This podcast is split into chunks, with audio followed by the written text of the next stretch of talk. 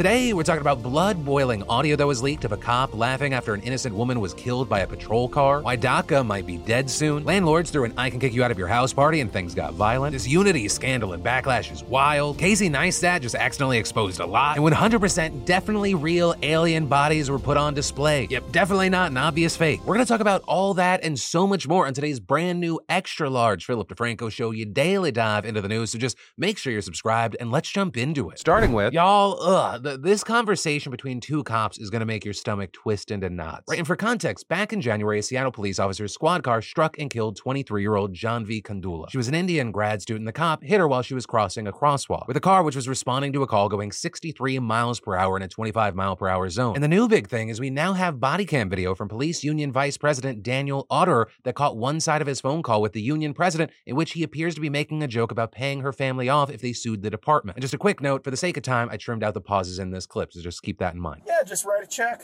Yeah, what? Eleven thousand dollars. She was twenty six anyway. She had limited value, but she is dead.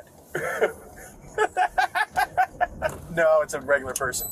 And so now, with that, the Seattle Office of Police Accountability is investigating the video. And this after received a complaint from an officer last month who discovered the video and was disturbed by it. And so while we wait to see how that plays out, I gotta pass the question off to you. What are your thoughts here? And then New York City just tried to swallow up Casey Neistat, which he's a friend of the show. I don't want to see him die, but if he was going to die, that would be the most Casey Neistat way. Becoming part of, if at least temporarily, the city that molded you. But specifically, what I'm talking about today is in a TikTok that's gone absolutely viral. You see him walking down a sidewalk when he encounters a piece of it that looks kind of odd. And so with his foot, he presses down on the sidewalk and immediately a hole opens up. With him then doing one of the most Casey Neistat things, thinking, ooh, fun angle. And he sticks his arm in with the camera and you see all the dirt and pipes, which is admittedly cool, but it's also scary. Like when I'm walking on streets, I get uncomfortable when I'm like, I'm, you know, walking over the grates. Meanwhile, this whole time, they're just sections of the sidewalk that will swallow you up. But of course, with New Yorkers being New Yorkers, uh, they just made jokes about this, saying things like, bro found old York, and don't let New York City landlords see this. They'll be advertised in a one bedroom studio with a skylight for 3000 a month. But the joking aside, what Casey found actually highlights a very real problem with New York City infrastructure. Because the city, which is over 12,000 miles of sidewalk, routinely inspects them and receives complaints, but that doesn't mean they're perfect. Right? Although recorded sinkholes were declining from nearly 3,800 in 2019 to just 2,800 in 2021, the city received a whopping 3,920 sinkhole complaints in 2022. And this possibly because of Hurricane Ida, which flooded the city with over seven inches of water. Because water dissolves underground rock and dirt, and eventually there's not enough left to support the surface. So that's how a sinkhole forms. With this occurring because pipes burst, leaking water into the soil, or because rainstorms oversaturate the groundwater, which means that more frequent and intense weather events like rainstorms and hurricanes brought about by climate change could open up even more sinkholes. I mean, we saw a dramatic demonstration of that last year in the Bronx when heavy rainfall damaged a sewer line and it created this massive sinkhole that swallowed this van. Or how, like a couple years ago, you had this guy waiting at a bus stop. One moment he's there, the next he's gone, with him plummeting into a 12 to 15 foot hole. And as if that wasn't bad enough, it was full of rats. And not just your regular rats, we're talking New York rats. And then for the next half hour, he just lies there as rodents were crawling all over him. He's severely injured, barely moving, trying not to open his mouth for fear that they were going to crawl inside him. Now, of course, most sinkholes aren't as big or as deep as those, but when they are, people can get hurt. In fact, right outside the city, Long Island has seen an especially large number of them open up in recent months, sometimes spilling sewage and fecal matter into neighborhoods. And in one recent case, a ring doorbell caught this 70 year old woman falling into a hole in her front yard with two other men. Right, so, what do we do? Well, in terms of policies, we can mitigate the issue not only by maintaining our sidewalks better, but also by reinforcing our sewer systems and, most of all, fixing the climate crisis. With notably those first two things being easier than the last. But as we're seeing literally every one of these numbers going in the wrong direction, something has to be done. And I guess in the meantime, because people don't have enough irrational fears, just remember when you're walking down the street at any single moment, you might be seconds away from fending off an army of sinkhole rats. And then, y'all, are the United States and Mexico independently confirming the existence of extraterrestrials? No, you fucking donkeys. But some people with varying levels of success have been twisting recent headlines into the narrative. Right, starting with the US, NASA just released a 33 page report on UFOs, and in it, they found no evidence of aliens. So they still kept the door slightly open for some conspiracy theorists by agreeing that some UFO sightings still defy explanation. That being said, they also made it clear that they just need to invest more into better techniques to identify what's going on. Now, the big thing that any ancient aliens fan is going to latch onto is the fact that this report was made by a 16 person panel that didn't have access to any top secret files. Right, they only had declassified stuff, so they weren't allowed to look at the actual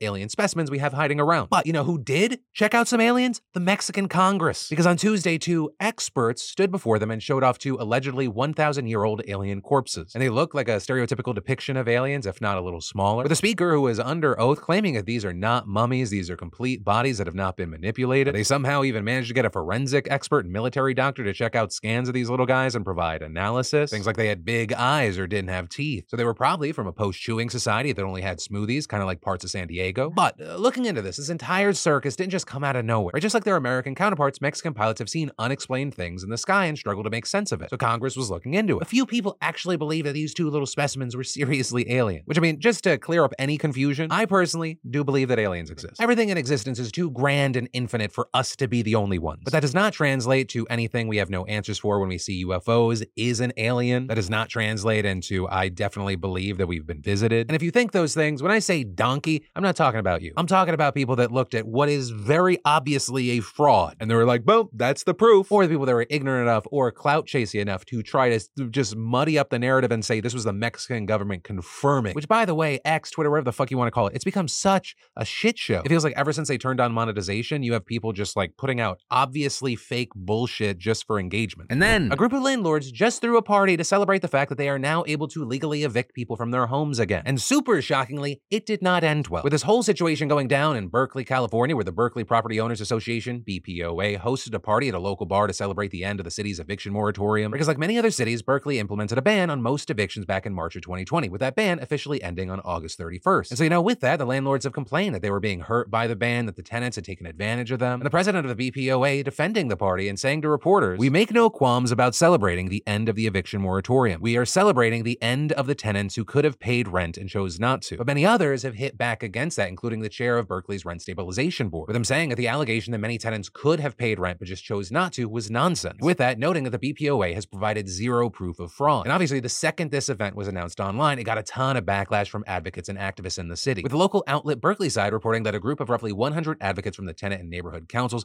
Berkeley Tenants Union, and other groups gathered outside the pub to picket the event, which, despite the public reaction, was attended by about two dozen landlords. And according to Berkeleyside, the picketers yelled chants and shouted parasite and get a job at the landlords who entered the building. But then, about an hour into the demonstration, the protesters streaming into the venue and they started circling around the patio of the pub. And they continued to picket for about a minute and a half more, and then all hell broke loose. Multiple fights started between the two groups. Witnesses saying they saw a man from the landlords group slap a female member of a tenants group in the face and push her. Berkeleyside also saying there was a video of one demonstrator knocking eyeglasses off the head of someone who appeared to be with the landlords, prompting another party goer to seemingly swing a punch at the protester. The BPOA president telling reporters she didn't see who started the fight and adding that she went outside to ask police who had been observing the protest for help, but they refused to enter the pub. But with that, the situation seemingly resolved itself quickly, with protesters reportedly leaving the bar just minutes after the fights broke out. And in the aftermath, both sides appear to blame the other for the violence, with the Berkeley Tenants Union posting a series of tweets accusing the landlords of assaulting protesters, while the BPOA issued a statement to the local media saying, We condemn the actions of hostile dissidents who disrupted a private gathering at a local restaurant to intimidate, harass, and physically assault our members who are law abiding small business owners. But yeah, that is where we are. And, and I gotta ask you, where do you land on this issue? Because there have been a lot of different reactions. Those looking at the landlords going, I mean, like, what did you expect? You're throwing a yay, we can kick people out of their homes party. But then you have some saying, you know, landlords feel like they've been taken advantage of, or the people that are taking one of the biggest losses during the pandemic, and others saying, hey, that's bullshit. So I'd love to know your thoughts and feelings here. And then being as clear and concise when communicating is a must. And thanks to the sponsor of today's show, Grammarly, an AI powered writing tool, it is making all our lives easier. Grammarly provides personalized AI communication assistance that accelerates and helps unlock creativity and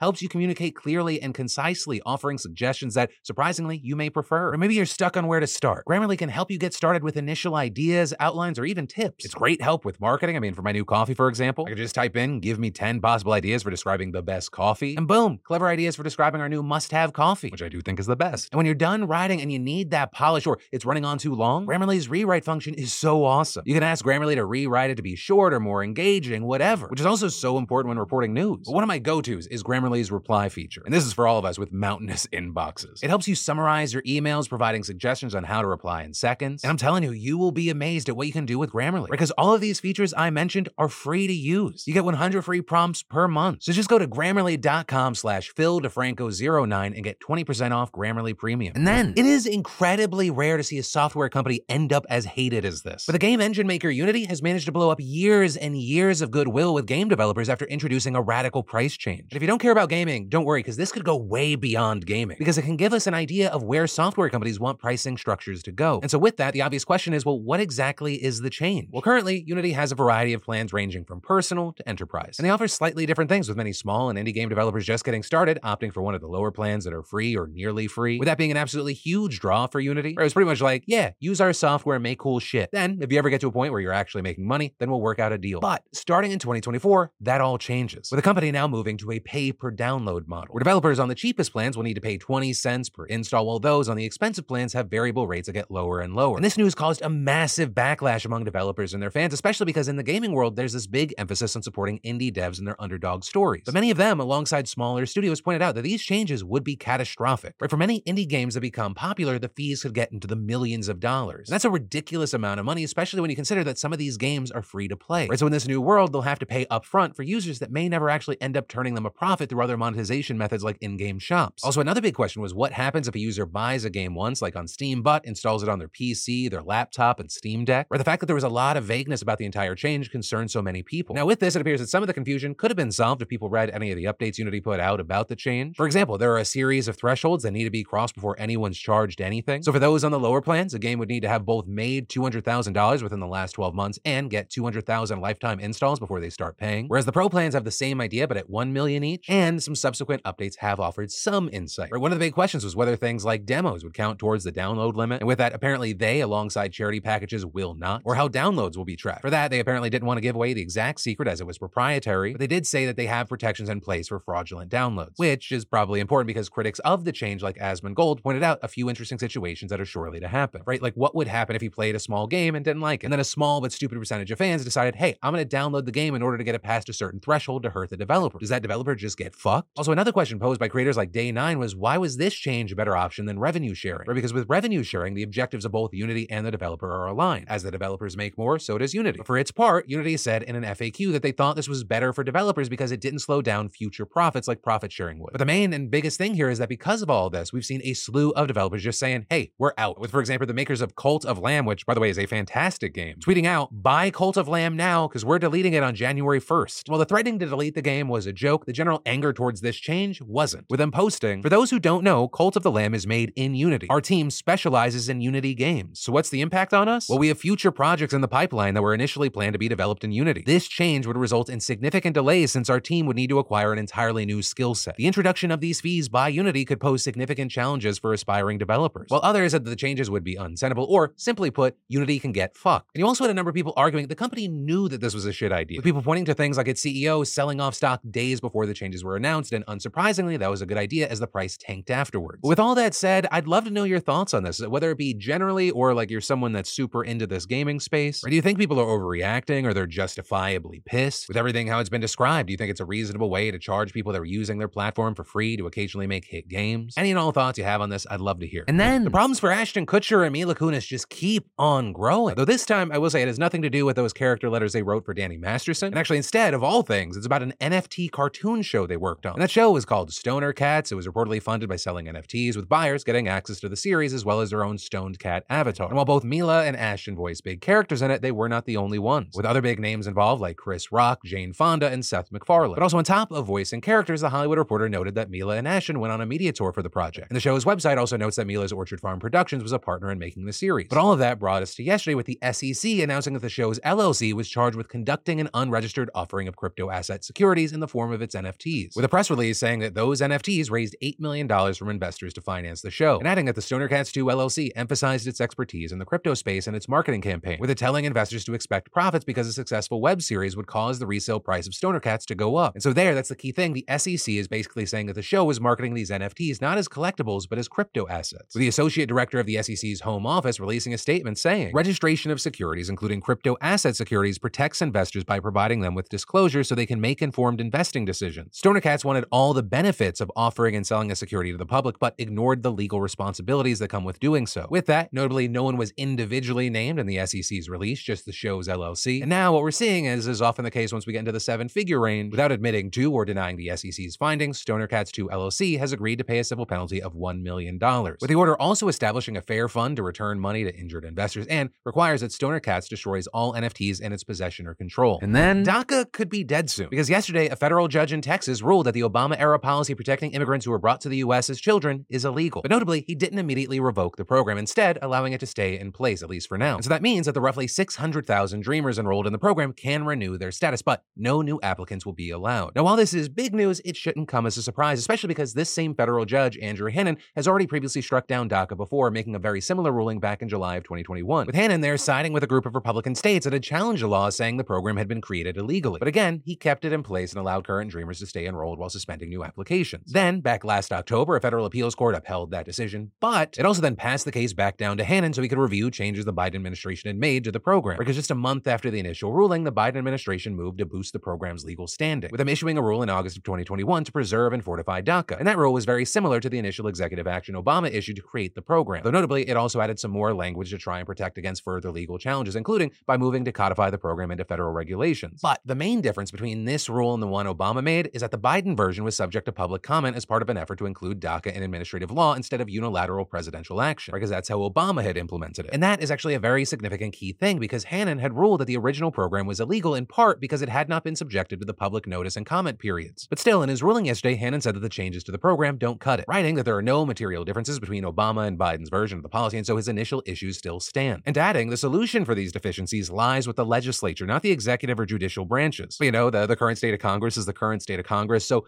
as far as what is going to happen, experts now widely expect the matter to make its way up to the Supreme Court. And while this would mark the third time the High Court has ruled on DACA, very notably here, this is the most conservative the court has been. So, it's very possible, and some would argue probable, that we're going to get a different outcome this time. For the first time the Supreme Court heard DACA, it was deadlocked four to four due to a vacancy from Scalia's death. Then the second time it blocked Trump from ending the program five to four, but didn't rule on the legality. Which is why, as a result, you have experts arguing that the only way for DACA to survive is if Congress passes legislation, with many supporters calling on the legislature to act. And that's also something that seems to have widespread public support. But I mean, according to a 2020 survey by Pew, nearly three out of every four American adults say they are in favor of giving permanent legal status to DACA recipients. And so while I personally have no faith in our Congress, it'll be interesting to see if this is something that they move on ahead of 2024. And specifically, if DACA being rolled back lights a fire under Republican members who have been slow to move on the issue, but still want to court and appease Latino voters. And then I want to talk about a cool and innovative way to take the bad out of bad habits. I'm talking about the innovative, award nominated device and sponsor of today's show, Fume. Because Fume was built to help people kick bad habits easier. And as far as what it is exactly, Fume diffuses cores made from natural, delicious flavors like peppermint, lemon, cinnamon, orange vanilla, and more. So you're just breathing in naturally flavored air, no nasty chemicals or batteries involved. Lynn's been enjoying the orange vanilla flavor. The fidgeter in me likes the movable parts and magnets. It's balanced just right, enough to keep your fingers busy, which helps with the anxieties that come with taking the bad out of habits. And it feels premium all around. You can even upgrade your barrel to genuine rosewood or olive wood for a deluxe finish if you prefer. Because look, stopping something is hard, but switching to Fume is easy. So join Fume in accelerating humanity's breakup from destructive habits by picking up the Journey Pack. Head to tryfum.com slash DeFranco and use code DeFranco to save 10% off when you try the Journey Pack today. That's tryfum.com slash DeFranco and use code DeFranco to save an additional 10% off your order today. And then, y'all, we may be going to war in and or with Mexico soon. And that's because of something that initially started as this outlandish fringe idea, but has gained a lot of traction. And like many things being normalized in the GOP, this one can largely be traced back to Trump. Because if we look back to 2019, Trump said that he was very seriously considering designating Mexican drug cartels as terrorist organizations. And the wording there is very important because words matter. That move wouldn't be superficial. It would give the US a ton of sweeping powers, including the ability to prosecute outside of the United States, enhanced investigative authority, and the authority to impose sanctions and other penalties. Now, there, Trump ultimately backed off after Mexico repeatedly fought against the idea, arguing it would completely undermine their sovereignty and hurt relations between the two allies. But that doesn't mean that Trump didn't then continue floating more plans. For example, former Trump Defense Secretary Mark Esper wrote in his memoir that Trump asked him twice in 2020 if he could strike Mexico with missiles. And his ideas about military action in Mexico have also extended to his 2024 campaign. This last January, he promised to order special forces and other military assets to, quote, inflict maximum damage on cartels if he was reelected. And people close to him said that he even asked advisors for battle plans to attack Mexico if he won in 2024. And so, with all that, in recent months, we've seen a ton of other Republicans jumping on the Trump bandwagon, with many of the Republican candidates running for president openly saying they would initiate military intervention with Mexico, with that including man who smiles normally, Ron DeSantis, with him actually taking one of the most combative stances on the issue, with him being asked during the first debate if he would support sending U.S. special forces across the border to take out cartels and labs that produce fentanyl, and he said, Yes, and I will do it on day one. So, as president, would I use force? Would I treat them as foreign terrorist organizations? You're darn right I would. That also echoed by Vivek Ramaswamy. And while those two have kind of painted themselves as far right alternatives to Trump, it's also the moderate Republicans. Even candidates like Tim Scott and Nikki Haley also floating the idea of using military force against drug cartels. And notably, this goes beyond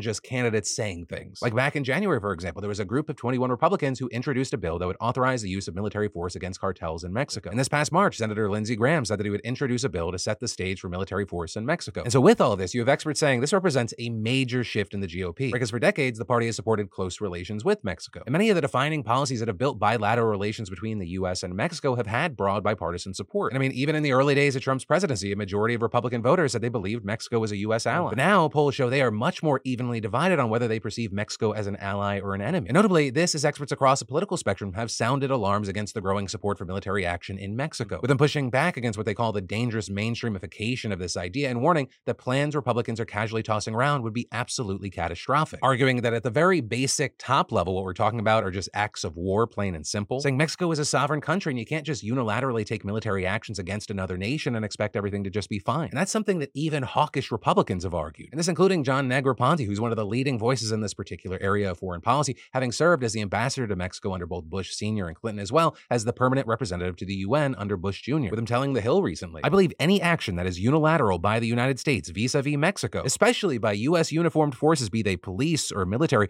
would be completely counterproductive to United States Mexico relations. And adding, Mexico is our largest trading partner. We share a 2,200 mile border and we have interrelationships that are extensive and across an entire spectrum of issues such as migration, trade, people to people relations, and environmental concerns. I believe such action would be extremely ill advised. Others in the space have also echoed this in less diplomatic terms, like one scholar at Carnegie Mellon University telling the New York Times In 35 years, this takes the prize as the stupidest idea I have ever heard. And with that, as the Times explains, in addition to the likely humanitarian toll and hit to U.S. standing in the world, any incursion into Mexico could worsen the same problems Republicans are trying to address. To the extent that the U.S. has succeeded in stemming illegal immigration and drugs in recent years, it has relied on Mexico's close cooperation. And that idea that military action would make all the problems that Republicans are using to justify their argument so much worse is something that a Mexican official also echoed in comments to The Hill, saying any military intervention in Mexico would be a monumental setback for the U.S. and would derail the bilateral relationship. It can destroy the North American trading bloc and worsen the security situation, triggering a wave of migration in the region. Now, with all of this, there's of course the possibility that people are just posturing, they're just saying words. But when the people saying those words have the ability to or are vying for the positions that can actually do those things, you should listen. In fact, because there is a growing concern, we've actually seen Democrats taking action to try and prevent all this. With a group in the House, for example, introducing a measure that would ban the president from taking unilateral military action against Mexico. And that proposal, which would be an amendment to the 2024 Department of Defense Appropriations Bill, draws from the 1973 War Powers Resolution that created limits on the president's ability to wage war. And specifically, the amendment would prohibit the president from using the military budget in regard to Mexico without Congress first providing authorization. With that including, quote, the introduction of United States armed forces into hostilities in Mexico, into situations in Mexico where imminent involvement in hostilities is clearly indicated by the circumstances, or into Mexican territory, airspace, or waters while equipped for combat. And notably, there, some Republicans have even said they will support the measure, but others, including some that backed previous resolutions to limit the president's war powers, have been cagey, with many of them declining to comment on the matter or dancing around it by using buzzwords about the need to protect Americans and secure the border. But ultimately, that's where we are for now. We're going to have to wait to see how this debate develops, how the policies develop, and of course,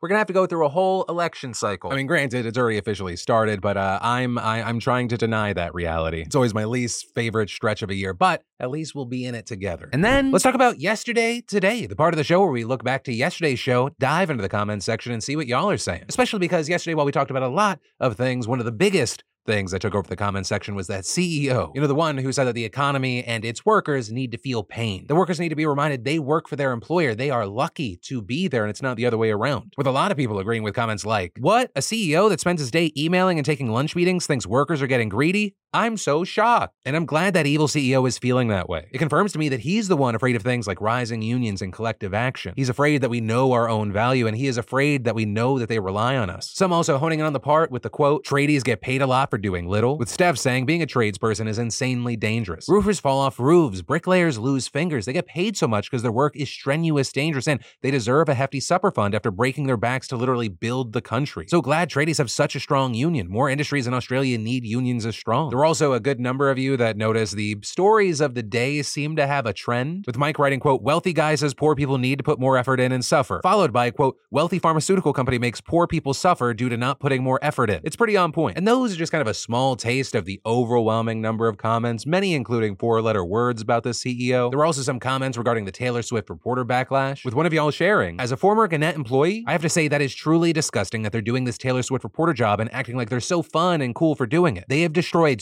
many vital small town papers, leaving each paper with one or two employees each total. Papers that had 30 plus employees five years ago. And I know that even at their national level, they have made major cuts to important teams. So they're 100% full of it. No one feels safe in their newsrooms until there's one person left. And I'm sure they're targeting a young journalist who doesn't know their MO and will just be another victim to their insanity. Total BS. And then finally, there were a lot of people who were just celebrating the cave rescue story, but there were also people like Fernandez who wrote, You did a great job in highlighting the challenges of the cave rescue, but as someone who has personally been involved in a cave rescue, I must say that the speed and depth at which this rescue took place is truly remarkable. It's a testament to the incredible talent and dedication of the cave rescuers involved. I'm in awe of the amazing work done by everyone who played a part in this rescue, and they definitely deserve a shout out for their bravery and selflessness. In closing, it's important to know that these rescuers are not paid professionals, but rather volunteers who willingly put their own resources on the line to help a fellow caver. Kudos to them for their outstanding effort, and they deserve Phil's BAMF shout out. And they are definitely getting it because one, they deserve it, and two, I want to end the show on a high note for once. So that brings us to the end of today's dive into the news. As always, thank you for being subscribed. Also, for more news you need to know, I got you covered right here, or I got the links in the description for you. But